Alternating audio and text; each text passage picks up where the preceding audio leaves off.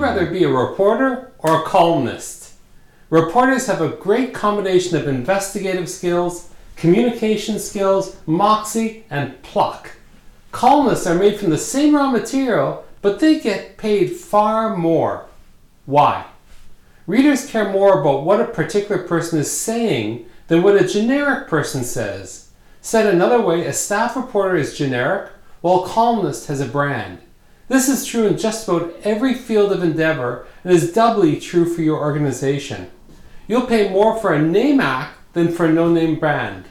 You'll pay more for a name brand computer than a clone, and you'll pay more for an Apple computer than a name brand Windows computer. You'll pay more for a name brand advisor than a no name one. While price itself is part of brand signaling, the underlying brand question is how to imbue value to an organization's brand. The answer has nothing to do with your strategy, your marketing tactics, or your logo. Building brand value is derived directly from your organization's values. This means having a clear set of underlying values and communicating these values internally and externally. It means living those values every day, from the leadership team to the front line to any volunteers. That means building processes and systems that reinforce these values and rewarding value values enhancing behaviors.